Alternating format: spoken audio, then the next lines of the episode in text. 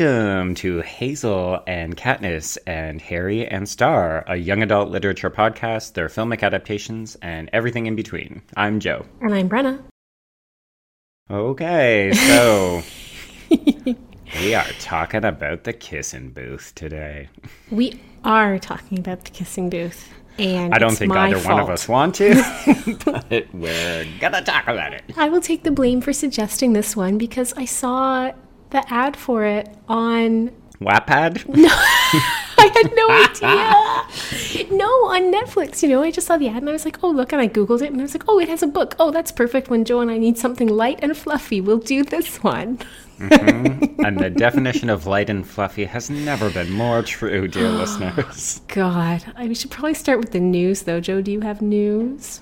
I do have news. I am happy to report that after so many delinquent weeks, I've finally made sure on my promise to go and watch an episode of Deadly Class. So this is the TV show that has been adapted from a graphic novel. I mentioned it on the YA Forecast. I mentioned it 2 weeks ago on The Hate U Give. And I'm finally reporting back to say, yes, I have watched the pilot episode. So... And it was good, I hope, because you were waiting for it? Oh. To be honest, it's a good adaptation, and all of the problems that I had with the source material are still very much present in the television version. Oh, that's too bad. I was hoping for a Discovery of Witches situation for you there, Joe.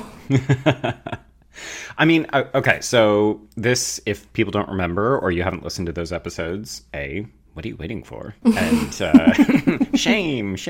No, but if you don't remember, so this is the graphic novel series that is about teenagers who get recruited to go to a high school for assassins. And it's set in the 1980s. So it's got a lot of interesting historical stuff that it's exploring. But at the end of the day, it's also very much a high school drama. So we've got a main character who has to go on a hero's journey to discover himself. He starts off as a homeless kid. He's escaped from a bad foster parent situation. He may have set a fire that killed a bunch of people, which is part of what gets him onto the assassination school's radar. But the text has a lot of interesting aspects to it because it's quite representative in terms of diversity. So there's gangs of various different kinds of affiliations. So there's a Yakuza gang, there's a Latino gang, there's an Aryan race gang. Okay. But it's very much doing the kinds of things that, you know, you would see in Mean Girls or you would see in To All the Boys I've Loved Before, where there's different populations of people and they come into conflict. But in this case, they also happen to have large knives and machetes and poisons, and they're being sent out on secret missions. It sounds fun. It is, but it's also relentlessly grim. Oh. And the biggest problem that I had with the book series was that none of the characters are very likable because they're always in conflict with one another. So it's very much about an escalation of stakes. Like, no one is ever safe because the students are always trying to kill each other. The faculty are often trying to kill the students. Mm. And then they're also being sent out on these missions that could get them killed at any moment. And this is meant, I think, to be exciting and dangerous, and instead it feels like a bit of a slog because it's really hard to relate to these characters. And unfortunately, the same is very much true of the TV show. I liked a lot of the people. One of the reasons I mentioned To All the Boys I've Loved Before is because the star of that, Lana Condor, is actually in this as a main character. And everybody's doing a good job, but it's just not a fun show to watch. Like, it's kind of grim. It sucks. Aww. And the other thing I guess I would note is that this probably straddles YA to adult fare in a fairly heady mix. So this isn't about life lessons. There's a lot of harsh brutality. There's a lot of violence. There's some pretty offensive language because it is set in the 80s. So certain things, I guess, are still not considered PC and therefore are fair game to be said. Ooh. Like, I was watching it and thinking, I cannot do this to Brenna because she, like, you would aggressively hate this. You would not enjoy it at all. But for even those people... Even after the Kissing Booth, you're going to go easy on me. I appreciate that. I didn't promise that. But I would say if you're a fan of martial arts stuff, if you don't mind some pretty graphic violence, if you are looking for characters that are slightly nihilistic and morally bankrupt, it's interesting. It's very visually dynamic. It's very stylized. So it does have a lot to recommend in that regard, but I don't think I'd put you through it. And I don't know that I liked it enough, knowing where the book series goes, to continue. Oh, well, that's too bad. Well, you win some, you lose some. That's true enough. What have you got? So I'm taking the occasion of the major literary awards for children's literature for 2019 being released. Okay. So there's a big library association conference around this time every year, and that's when the big awards, the Newbery, the Caldecott, and the Printz, get awarded. For our listeners, the Printz is the one that is for young adult fiction. And the book that won this year, The Poet X, is fantastic, but is not the book I'm going to talk about. Okay. Because one of the neat things about, I think it's the YALSA conference, something like that. Anyway, one of the neat things about following it is that they have awards for all kinds of different, like, organizations can sponsor awards. So cool. There's a specific award for Asian and Pacific Islander literature. There's a specific award for Black literature. There's a specific award for Latino literature. So, like, you can, if you're trying to diversify your reading lists, you can sort of get, you can get kind of granular in what you want to look at. That's excellent. Yeah, it's really cool. And the one I want to point out for our purposes today is Coretta Scott King, John Steptoe, New Talent Author Award, to be specific. It's very specific. It's very specific. It went to a book called Monday's Not Coming by Tiffany D. Jackson. And Tiffany D. Jackson is fantastic. Joe, I think you would really enjoy her books. She has two out that I've read, and I guess a third coming this year. So her first novel was called Allegedly, and it's about a girl who's in, like, a group home kind of foster situation because people think that she killed her little sibling when her sibling was a baby, but maybe she didn't, but also maybe she did. Tiffany Jackson does the best unreliable narrators like ever, and really great. It's realist YA, but like thriller level twists in the plot and what goes on and how you find out about sort of the truth. I'm making big quotation marks with my fingers right now. Mm-hmm. So Allegedly was fantastic. That was out in 2017. Monday's Not Coming is about a girl whose best friend mysteriously disappears, and no one seems that bothered by it except her. And so she's trying to figure out, like, is it because everybody knows something that she doesn't know, or is it because something's happened to her that's making her sort of, like, see the world strangely? But again, Jackson just plays with this idea of a narrator who doesn't know the whole story in a way that's just, it's really, really compelling. So I was so excited to see that Monday's Not Coming won this new author award, because it gave me a reminder to tell all y'all about it. And her new one is coming out. It's called Let Me Hear a Rhyme, which is going to be set in the late 90s, which, as you know, Joe, I love. You do indeed. And it tells the story of three teens from Brooklyn who turn their murdered friend into a rap star while pretending he's still alive. It's like Weekend at Bernie's with late 90s rap. Yeah. Okay. So anyway, strongly recommend. All her books are set in inner cities, often in projects, a lot of intersections with foster care system and the police state, and yet a lot of big-hearted protagonists, even as what you know about them becomes increasingly less clear as the narrative progresses. So strongly recommend Tiffany D. Jackson, especially in the wake of her big award. Yay. Good for her. Yeah. Okay. Yeah. Well, that's very fun. All of those sound very interesting and quite different also. Yeah, she's not... I was expecting, after I read Allegedly, I was expecting Monday's Not Coming to have the same sort of kind of thriller aspect, and it doesn't at all, but it's still really interesting, really twisty, and really plays with this idea of, like, one of the things I love is when narrators admit that their protagonists can't possibly know everything that's going on, right? And then play with that, and play with that uncertainty that, like, we all live our actual lives with. I find YA has a tendency to play it real straight with narrative, and I'm always excited when I find someone who wants to mix it up. It's a very good observation.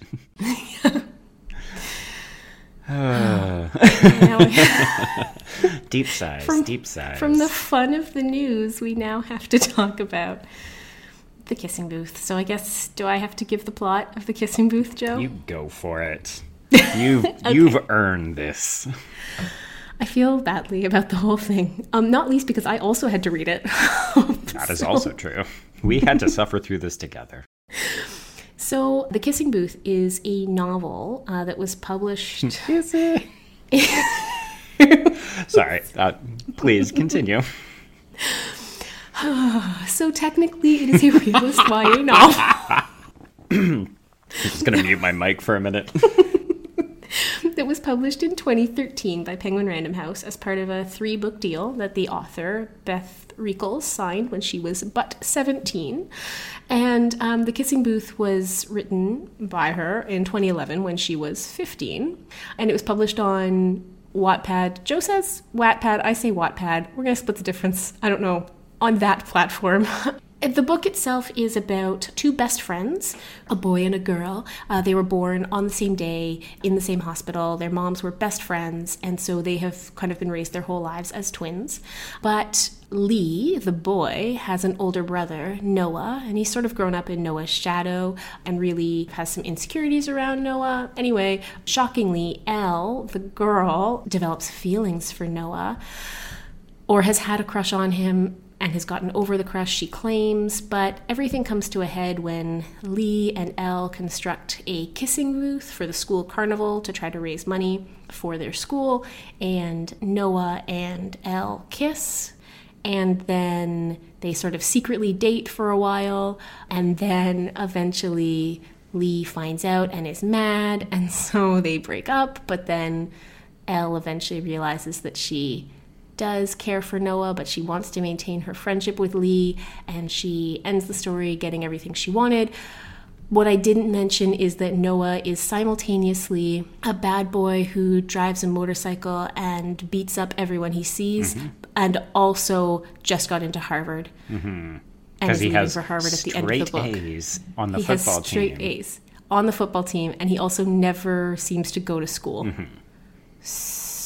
So that's a thing that's also happening in the book. There's a lot of fantasy going on here. The other plot point that I haven't mentioned, because in the book it weirdly only creeps up like once every 9 chapters or so, mm-hmm. Is that Elle's mom is dead, and that is important for reasons that aren't clear to me. Yeah. It's important when Beth Reekles or Reekles decides that it's important, and when she forgets about it, it is no longer important. Yeah, exactly. That's exactly it. Yeah. So I started reading the book, and I was like, this is super weird, because all of these characters very clearly have British accents and speak in British slang, mm-hmm. but it's apparently supposed to be taking place in Los Angeles.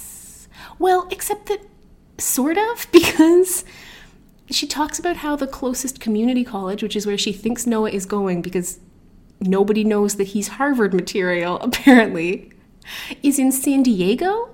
But also, yeah, right. She at one point references that their local baseball team is the San Francisco Giants. And this sounds minor, but is emblematic of the problems in the book as a whole, which is that Beth Reekles was a 15-year-old girl living in South Wales mm-hmm. when she wrote this book, having clearly never been to California, yeah. and yet decided to set her book there, and yet everyone is British. mm-hmm. And then to complicate matters, the film was shot in what is it? It's Cape Town? Yes. Yes. Yeah. Cape Town, South Africa, and features a lot of Australian actors. People, we are international. If this doesn't get us Australian listeners and South African listeners and more UK listeners, I don't know how to accommodate you people anymore. This notion, though, of there being lots of British slang in the mouths of these supposedly American teenagers speaks to something that Joe and I were talking about off the top, and I feel like we've been talking about a lot lately, which is the role of the editor mm-hmm. in the process of a book being published. Because here's the thing, as Joe has pointed out... In our Discovery of Witches episode, by the way, this is where we first really got into it. Sorry, yes, we first started talking about editors there. This book was published in a serial format. Mm-hmm. She was writing it to... And I should say, like, full credit to her, it is the most read piece of YA ever on the Wattpad platform. Oh, no, I think it was. I think... Oh, has it been surpassed? Yes, by another one that I'm sure you're looking forward to, that the Harry Styles fan fiction, which apparently has been read more than 1 billion times. This one's only been read 19 million times. Oh, my God. Well, as of 2012, mm-hmm. when she got her book deal, it had only been read 19 million times. Yeah. Okay. I mean, so... hello, impressive numbers for a 15-year-old girl. So really, kudos to her. We're going to trash talk this book into the ground. We are. It's very bad. And she will forever be wealthier and more successful than the two of us combined. So this is very true. And I was saying to Joe, like, I don't want to be the person who trashes the 15-year-old on the podcast at length. No, let's trash the adult who let this slide by. Let's trash the adult who let this slide by. What was this editor thinking? I cannot fathom why the language wouldn't have been Americanized, or they just moved the setting to the UK. Mm-hmm. I can't fathom why things happen in the book. Like, she calls the guys who play on the American football team, she calls them footballers repeatedly. It kills me. And, like, once in a while, she'll just seemingly say explicitly, oh, yeah, also my mom is dead, mm-hmm. after not mentioning it for, like, chapters. I just don't understand where the hand of the editor was in this. If any book needs an editor, it's A, anything published in serial fashion, B, first book by anyone, and C, anything written by a 15-year-old. Mm-hmm. This is a trifecta of things that needed a guiding, shaping hand. And it is amazing how little you can see the presence of any editorial choice whatsoever in this book. Yeah. It's amazing. This feels like a copy and paste that was then bound into a book and sold to unsuspecting victims. If I had more hatred of myself, I would have compared the two. Like, I would have found it on Wattpad and compared the two, because I just can't believe that anything has changed. I cannot believe that this has been through an editorial process of any kind. Like, the other geography gets mixed up all the time. They're going to the beach house, which they're all driving to, except that allegedly that's in Southern California somewhere, but the brother and the dad leave 2 days early because they're going to hit Boston on the way. Yeah. Like, these are things that I would absolutely forgive if I was reading something in a serialized fashion for free on the internet. But this is a book that you want people to pay money for. Mm-hmm. Utterly unconscionable that you would let it go to press like this. Yeah. Evidently, there are two sequels, and unlike To All the Boys I Loved Before, I will not be reading them. This is fair. I applaud you in that decision. I mean, for me, the big issue is that it's not very well written. I was really taking it to task until you informed me that it had been written by a child, and then I was like, okay, maybe this is a little more forgivable. My biggest problem... Okay, so I have two big problems. The first deals with the serialization, and it's that if you, again, were reading this on a week-by-week or a month-by-month or chapter-by-chapter, whatever, online, you would say, okay, I'm checking in to see what's happening with Elle and Flynn, or Elle and Noah, whichever one you want to use him for. But they just have the same conflict over and over and over again. Yeah. Like, this book is 400 pages, and I think about 250 pages is just her being like, no, we can't do this, and him being like, I'm going to press you up against this wall and kiss you, and her being like, oh, I shouldn't do this, but his lips are so soft and he's so handsome. And then we just rinse and recycle. Smells like citrus. I was like, you're going to have to censor yourself because you're going to want to swear through this episode. I agree with you about that, but I just want to point out that you're being incredibly generous when you say reading it on a monthly basis, because I read a blog post from her in preparation for this podcast where she explains how she writes her books in a month. Oh, it doesn't show at all. And she was posting this to Wattpad. She posted every 2 days. So yeah. A chapter would go up every 2 days. Which I gather is how you probably... That's how you build a following. It is geared towards younger people. We are politely in our mid-30s. So again, not the target audience. So there's a bunch of things where it's kind of like, all right, do you make allowances for this? And I think if we were reading this on the site, we would be much more amenable to some of these issues. But you're absolutely right. In book form, it's kind of unconscionable to have published this in the way that it is. And that brings me to then the second piece. And this was like the real piece. And now I'm going to lay into this. This book is so regressive and frustrating. Oh my God. I wanted to rip pages out, except that I didn't pay for this crap, and I got it from the library, so I'm not going to damage it. I think I might have been the first person to take it out from the library, because this cover was pristine. This book is so horrible in terms of its depiction of relationships and the way that men treat women. I wanted to burn it. Oh, masculinity as a whole does not come off well.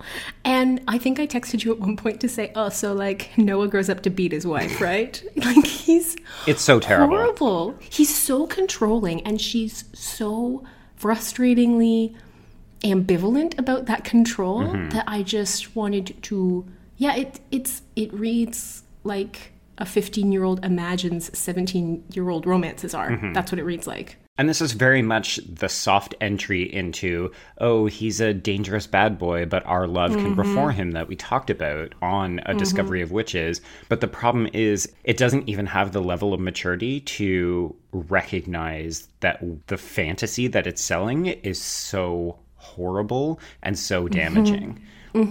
Because you're meant to think that this is just a plucky young girl, and this guy really isn't that bad. It's just that he's never met the right person. And she is that right person. Yeah, and there's even that line where Lee's like, I guess if anybody was going to make him into a good man, it would be you. Like, barf, barf, barf, barf, barf, barf. Yeah. Like, are you kidding? So one of the plot points is that Elle has never been kissed, and she's never been on a date. And the reason is that Noah has told all the boys in their school that if they ever ask her out on a date, he will kill them. Yeah. And she's like, oh, wow. I mean, I don't like that he's controlled my love life, but he really does care about me. Yeah, he's protecting me. But it's not even like, oh, he told these guys he was going to kill them. He did that. And then when Elle confronts him about it, he says, they would rape you. They would hurt you. You are so dumb and naive. I'm literally the only thing that's standing between you and... Like, he makes it sound like she would be gang raped and then tossed into a ditch. Yep. Like, honestly, if listeners have not read this book, I am not exaggerating. He's not exaggerating. And the horrific, well, that's horrific enough, but the horrific addendum to that is that when Elle goes to Lee, her best friend, to say, like, your brother's being so unreasonable, he's like, no, he's probably, I mean, he's right. Yeah. Men really are pigs. We probably would do that to you. And everything that he does, I mean, at one point he at least bruises, if not cracks, the ribs of a boy who makes an advance on Elle. He doesn't attack her. He comes up behind her. He's asked her to go outside with him. He comes up behind her and kisses her on the back of the neck. And Noah loses his mind and breaks, if not cracks, the boy's ribs while dragging Elle away and driving her to his house. And then they have sex. Yeah. So if you are looking for a good man, look for the person who breaks other suitors' ribs and then just hop into bed with them. Definitely the person who controls all of your actions and behaviors. Definitely the person who has so little respect for you that they don't think that you can function as a nearly adult human. Definitely that guy's the catch. Yeah. But the problem is honestly, you're right. It extends not only to Lee, it even extends to Elle's father. Oh, yeah. Sure does. Elle's father says the same kinds of things about men, but then he also says, well, I think Noah's just using you to, like, get into your pants. Yep. Oh, and that's the other thing. There's a heavy dose of slut-shaming here. Oh, so much. Once Lee finds out about the relationship, he accuses Noah of just using Elle as a way of sort of backing it up. He says, well, tell me that you haven't slept together then. As though the one time they've had sex would be evidence of her being completely used. It's gross. This book is gross. It really is.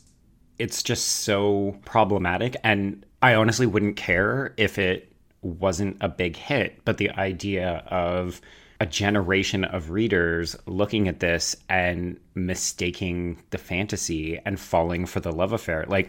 you said it, this book has two additional sequels. We're talking about it because it has a Netflix movie that was made on it. And thankfully, the movie is much better. The movie is much better, but the movie is also the most watched movie on Netflix right now. Like, it's huge. I read an interview with a Netflix COO. No, CCO, one of those three-letter jobs I'll never have. He's a cool. And he was saying that he was saying the most streamed thing on Netflix right now is The Kissing Booth, and if you're over the age of 24, you've never heard of it. Yeah, they say that every other week about all of their original content. They said it about Bird Box. They said it about All the Boys I've Loved Before. They don't proclaim it for every little thing, so obviously they did get a lot of mileage out of this. And the problem is that people who may not have heard of the book may have been like you, and they may have seen, oh, okay, this is a movie, the movie's cute, and then they go really back and read the book, and then they're horrified. Yeah. This is from the film review, but I think you will like it, Joe. It was NBC's review of the film. Annie Blundell says, it feels like it was written by someone who simply digested everything she was told romance was supposed to be by the patriarchy and then vomited it back at us. Yes. Yes. 100%. And she's talking about the film version, which is 9,000% less regressive, though still a heterosexist nightmare. But this book is... I don't know, man. It's rare that I read something and I'm like, oh, but the children. But I read this and I was like, oh, but the children. Like, I am uncomfortable with the idea that this, and it gets back to the conversation we were just having in Discovery of Witches, but I'm so uncomfortable with the fact that this is what passes for romance for so many people. Obviously such a huge audience is reading this and cheering this story on. Mm-hmm. And I'm profoundly disturbed by that. Yeah. I think I had one thing that I took away from the book that I liked. And that was, well, except of course it's not going to be undone by the fact that I now know that there are sequels featuring these characters. But I liked that the end of the book saw Elle sending Noah off to college. So he's off to Harvard. Although, oh my God, it was written in 2011 and she gets to walk him all the way to the gate, which leads me to believe that this young woman had not even so much as been in an airport approaching the writing of this, which is fine if you haven't been in an airport, but where the hell was her editor when... it's all fiction. God. All of it. It's all made up. She's not even a person. She's actually a cat. We're a decade post 9/11. PRH editor who greenlit this thing. Like, you can't have him walk all the way to the gate. It just doesn't happen anymore. No. But the fact that she does send Noah on his way, and then there's a bit of lip service about the idea that they might stick together, but also the very real realization that, you know what, it may not work out, and she's better for the love affair, but she's also in a better place herself. So part of me was kind of like, that's right. You know what? You don't need this loser. He's going to go off and beat some girlfriend at Harvard. And you can live out your senior year not having to worry about boys trying to rape you. Everybody's a winner. Well, except that now that Noah's gone, everybody's going to rape her because Noah's gone. He can't protect her from all the rapist boys they go to school with. She's still got Lee and she's still got her dad. And she's got a car. We should also make note of the fact that particularly the book is, once again, completely colorblind. It has no concept of diversity. No. And it's also very affluent. Everybody gets cars. Everybody gets modes of transportation. Everyone has disposable income all the time. But yes, it is. And yes, they do. But then she'll randomly write in this thing about how Lee is hoping that he'll get some money to put towards a new computer because his computer is like super out of date and broken down. And I was like, oh, I thought that they were really affluent on account of everything else in the book about his giant pool and giant cars and things. Yeah. The fact that they can buy specialty costumes for literally every event that you can imagine. Yeah. Oh, is it a Saturday morning? Let's go to the costume shop. She has no idea what the backstory of these characters is or what their socioeconomic status is. And that's fine because she was 15 when she wrote it. But what editor let this all go to press? I just, my mind, I can't, I don't even have language. Also, one little really minor petty thing. There are basically two female characters who have any lines in this whole book. Elle, which is short for Rochelle, and then Rachel. Oh, dear. Are there no other women's names that you could have? Okay. Cool. Yeah. Cool. Ugh, just run the trailer, Joe. Yeah, let's segue into something we may enjoy talking about just a smidgen more. So here's the trailer for the 2018 film, The Kissing Booth, which was written and directed by Vince Marcello.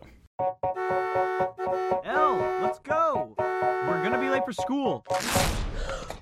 9th grade pants and 11th grade body. Perfect. I'm Elle, and that's my best friend, Lee. Oh, is that the wrong color? Oh. We've been besties since the day we were born. How have we stayed so close? We have a set of rules. Like rule number 2, never tell anyone else our secrets. Or rule number 9, Lee's older brother Flynn, he's stupid hot, but totally off limits. When did you get the boobs? Oh, and rule number 10, never ever break rule number 9. What an ass. I know. You got a little bit of drool right there in the corner. Right here? Yeah. Do I really? Okay. The student council is expecting our idea for the fundraiser today. Kissing Booth! Would Flynn be working in the Kissing Booth? Absolutely. Flynn will be there. I promise. Flynn's still doing the booth? So, will you work the Kissing Booth? Absolutely not. Awesome. You have zero experience with guys. You've never even had a boyfriend. Whatever. Maybe we should collide. How about a ride? Where's your car? What? I'm not gonna get on that thing like one of your makeout girls. They don't all make out with me. Okay, so like 95% of them make out with me. It's too late for us to turn back now. And we know we're never slowing down. I think you got a text. I'll see who it is. Okay, I got it. Why, is it from a boy? Okay, so The Kissing Booth features... I gotta scroll down because for some reason IMDb has listed all of the Noahs and Lees and Shelleys at the various ages that open the film, which I'm like, that's not helpful. I don't care who played them at age 9. That was a great opening montage, though. It really is. The film has a good energy to it, which is one of the things I like the most. And that opening montage, that maybe 4.5-5 minutes, does more to establish a backstory for these human beings than the entire 400-page novel. I'll just say that. Go on. Okay, so the lead character is played by Joey King, who has had a reasonably successful career. She does a bit of voice work. She often shows up as the shortest actress in the room. Her bestie, Lee, is played by Joel Courtney, who I've never seen before and really wanted to give a haircut to. And then, of course, we keep coming back to All the Boys I've Loved Before because this is kind of falling within the same parameters because they're both Netflix originals, both fairly romance-centric. But in this case, Noah is played by Jacob Elordi, who is an Australian, and he is the one who became famous for the movie. I have to say that Joey King, who I'd never seen in anything before, as near as I can figure, she had a very strong Rory Gilmore kind of energy. I was trying to figure out whether or not it would be insulting to you if I said that she actually reminded me of you. I also have a strong Rory Gilmore energy. Which does not surprise anyone. I would take that as a compliment, though. I will take it as a compliment. Okay. I enjoyed her. I was really pleased with the casting of her, actually, because I couldn't imagine how they were going to make me like this person. Mm-hmm. And I think you're right. There's still a lot of problematics in this because you can't get away from the baked-in problems. Mm-hmm. But these characters actually feel like characters. They actually have a history.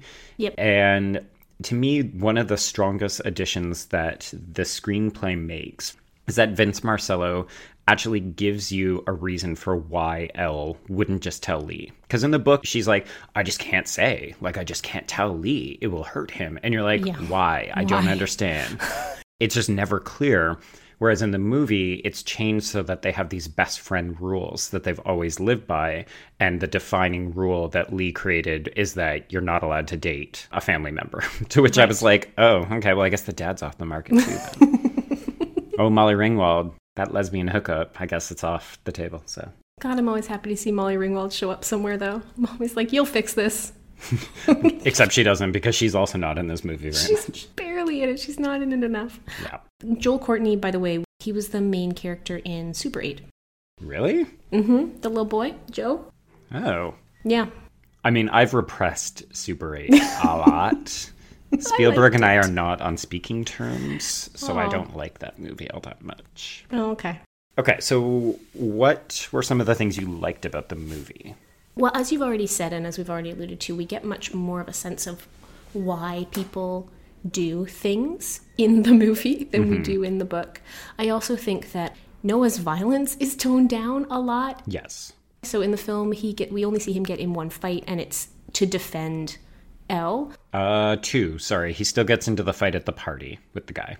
Oh, you're right, he does. Oh, and three, he still fights with his brother. Okay, so amazingly, three is still a lot fewer fights than we see him in the book. Yes. And so as a result, he comes across as a lot less horrifying. Mm-hmm. He's not partner. Like a beast. He truly does feel just slightly overprotective. Yes, and he also doesn't try to dress Elle the way he does in the book. So he's overprotective. Yeah. He is not controlling. Mm-hmm. And that makes a big difference to how I read him.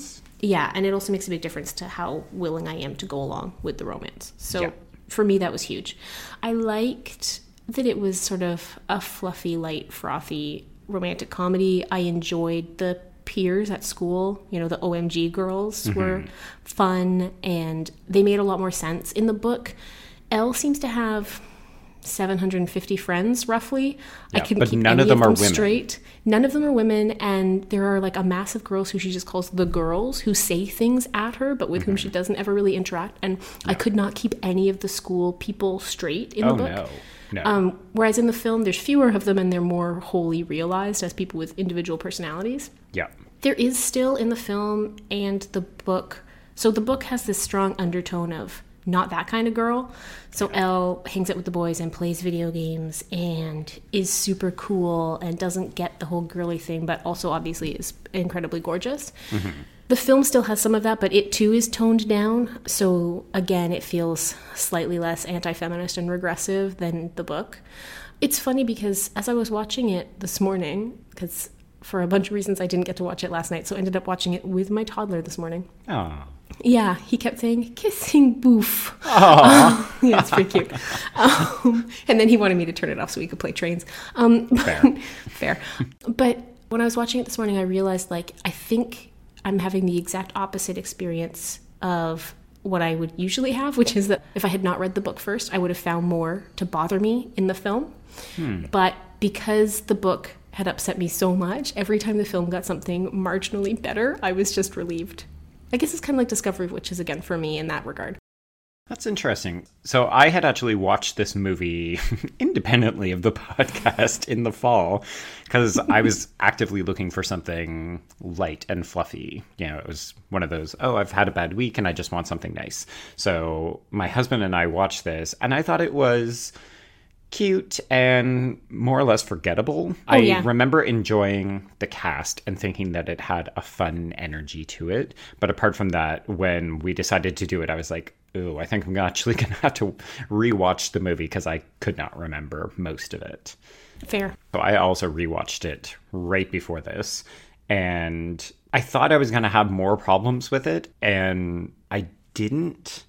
There was obviously still the issue of, there's a lot of men trying to control this girl, but I felt that Joey King's performance and her legitimate chemistry, Jacob Elordi actually manages to turn him into a bit of a lovable scoundrel. Yes. And it's kind of the same thing that we've been experiencing with these male actors. So we talked about it from To All the Boys I've Loved Before. We talked about it in Fault in Our Stars. It's the capacity for actors to charm their way through some of the more troubling material. So I feel like I'm really beginning to appreciate that more. And it seems to be a lot of the male cast members who are having to do that.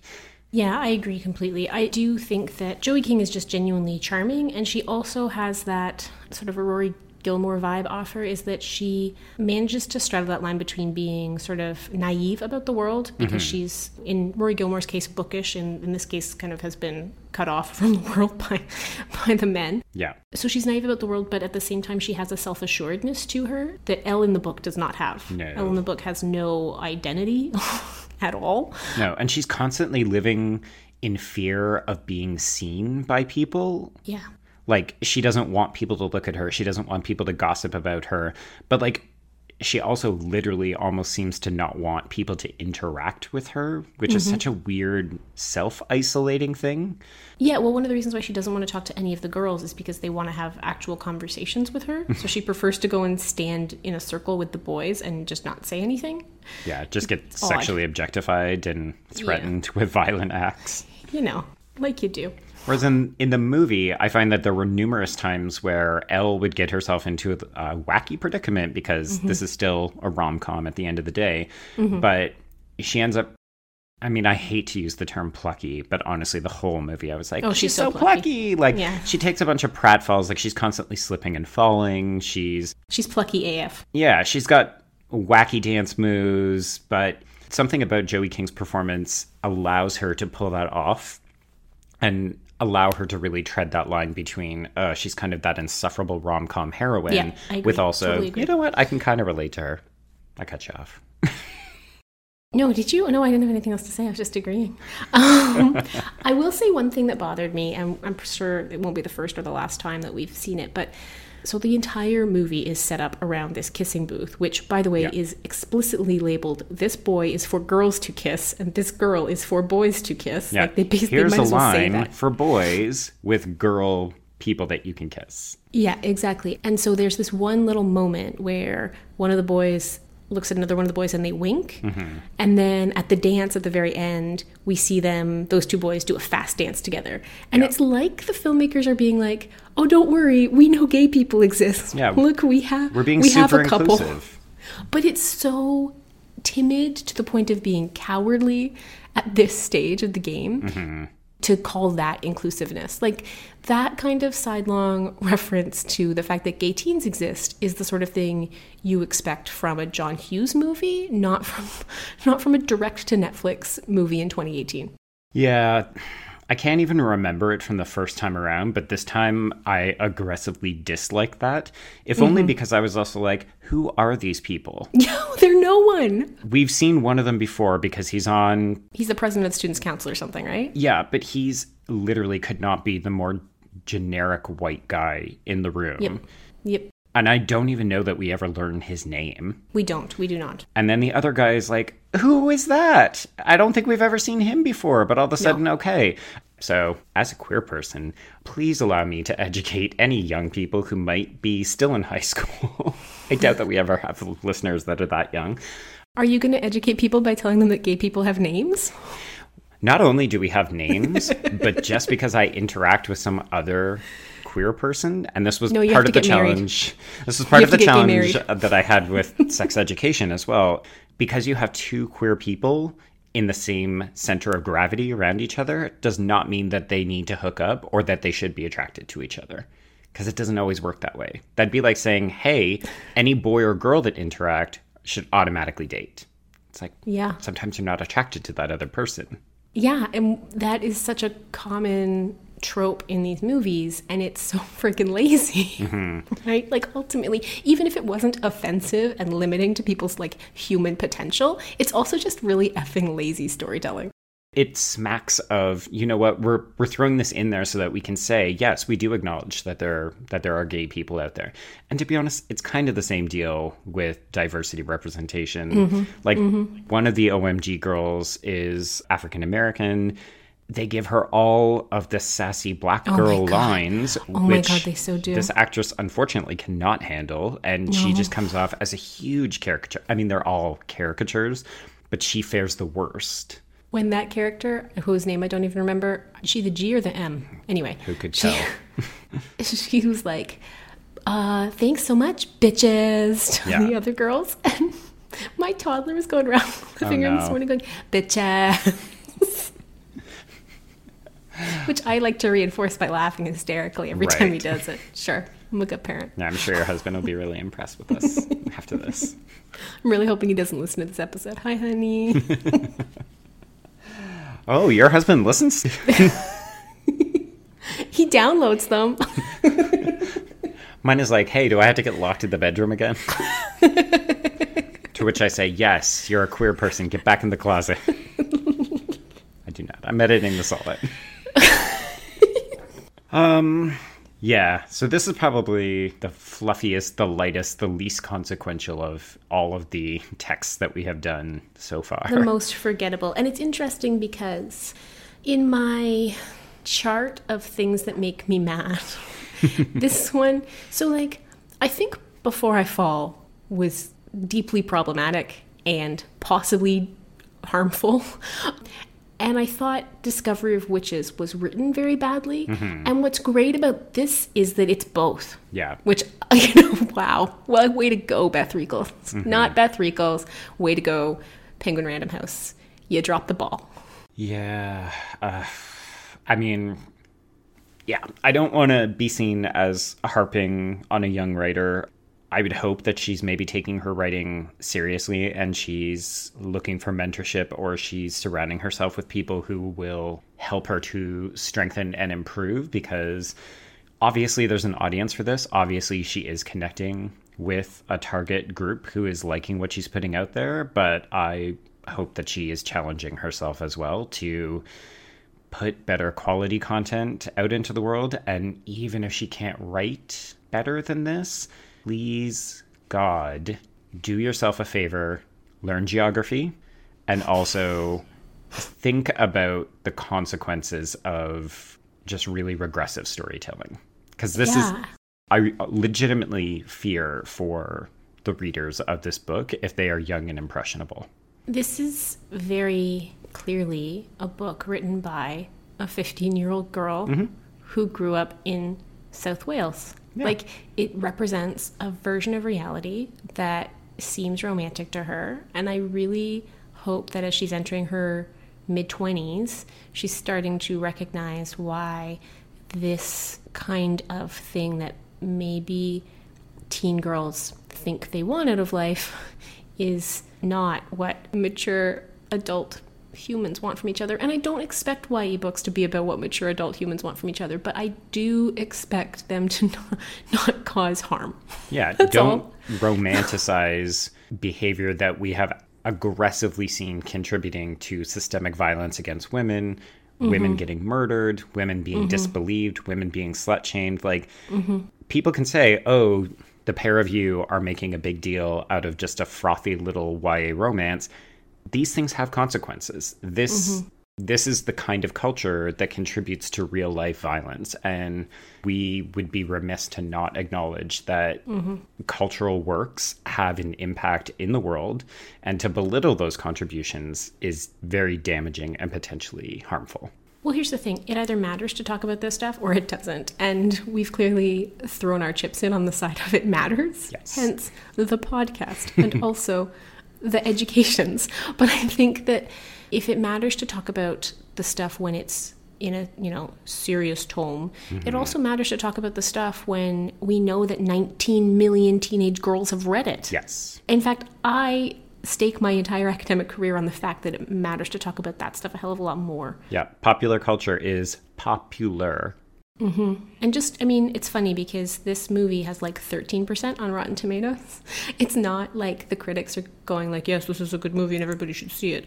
But go on Tumblr mm-hmm. and look around and you will find gift set after gift set after gift set of people who are idealizing the representations in this film. And it's one thing to idealize the representations in this film. I think it would be unfair to pretend that this film is doing anything worse than the vast majority of mainstream rom-coms of this type, mm-hmm.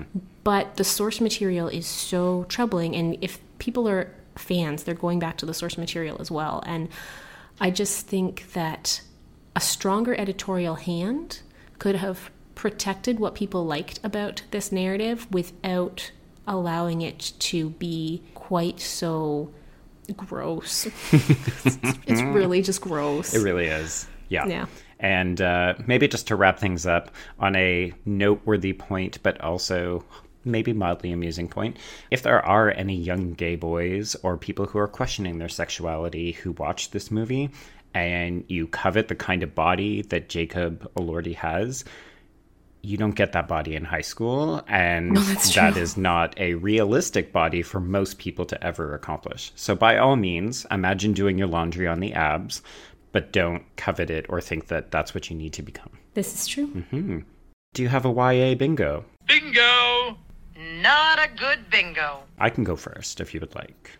Yeah, you go first. Okay. So we've got we do have a dead parent. I forgot because it's so inconsequential. Yeah, and even in the movie, you get a couple of tugs on the old heartstrings where she talks about, you know, going to visit her mom and then going to visit her mom's grave. But it really does seem like, why do we have a dead mom in this text at all? Question at all. And I would say that Elle has a touch of manic pixie dream girl to her. Especially in the film. Yeah. I'm going to go with, especially for the film version, rich people problems. Correct. This is a total rich people problems. The house in the film. The house porn is back. It is the house porn is back for this one. In fact, honestly, just watch the film for Lee and Noah's house. Mm-hmm. Oh, did you shudder when Lee jumps off the balcony into the pool? I was pretty sure it was going to be a very different movie. I was like, it's Before I Fall. And then he wakes up the next day and he's like, oh, I just died doing that. I shouldn't have jumped off a balcony. Oh, dear. Joe, for the next podcast, yes, we're talking about the Umbrella Academy, right? We are. I'm going to let you tell people what that is. Okay. So I think we briefly talked about this on a previous episode, and I can't recall exactly when. So if any eagle-eyed listeners wants to chime in, feel free. So this is a graphic novel that was written by Gerard Way, and he is the lead singer of My Chemical Romance. And it concerns a weird family of superheroes who come together when their father dies, and they're kind of a dysfunctional misfits. And it's now being turned into a television series for Netflix, and it stars Ellen Page. Ooh, I love Ellen Page. Mm-hmm. So we're going to do graphic novel to TV series adaptation, which is a new combination that we have not done before. Fun, I'm looking forward to it. So if you want to tell us that we are horrible people because you loved The Kissing Booth and it changed your life, you can find us on Twitter. Mm-hmm. Please use the hashtag HKHSpod. And seriously, if there is something redeeming about this book for you, I would really like to hear about it. Yes. You can find me directly at Brenna C. Gray on the Twitters. Joe, where can they find you? I am at B Stole My Remote. That's the letter B. And if you want to send us a lengthier tome, or if you want to write your own Wattpad and direct us to you can also send us an email at hkhspod@gmail.com. Fabulous. And we really do hope to hear from you. We were hard on this book. I think deservingly so, but I would be happy to hear other perspectives. And so until next time, I'll see you on the page. And I'll see you on the screen.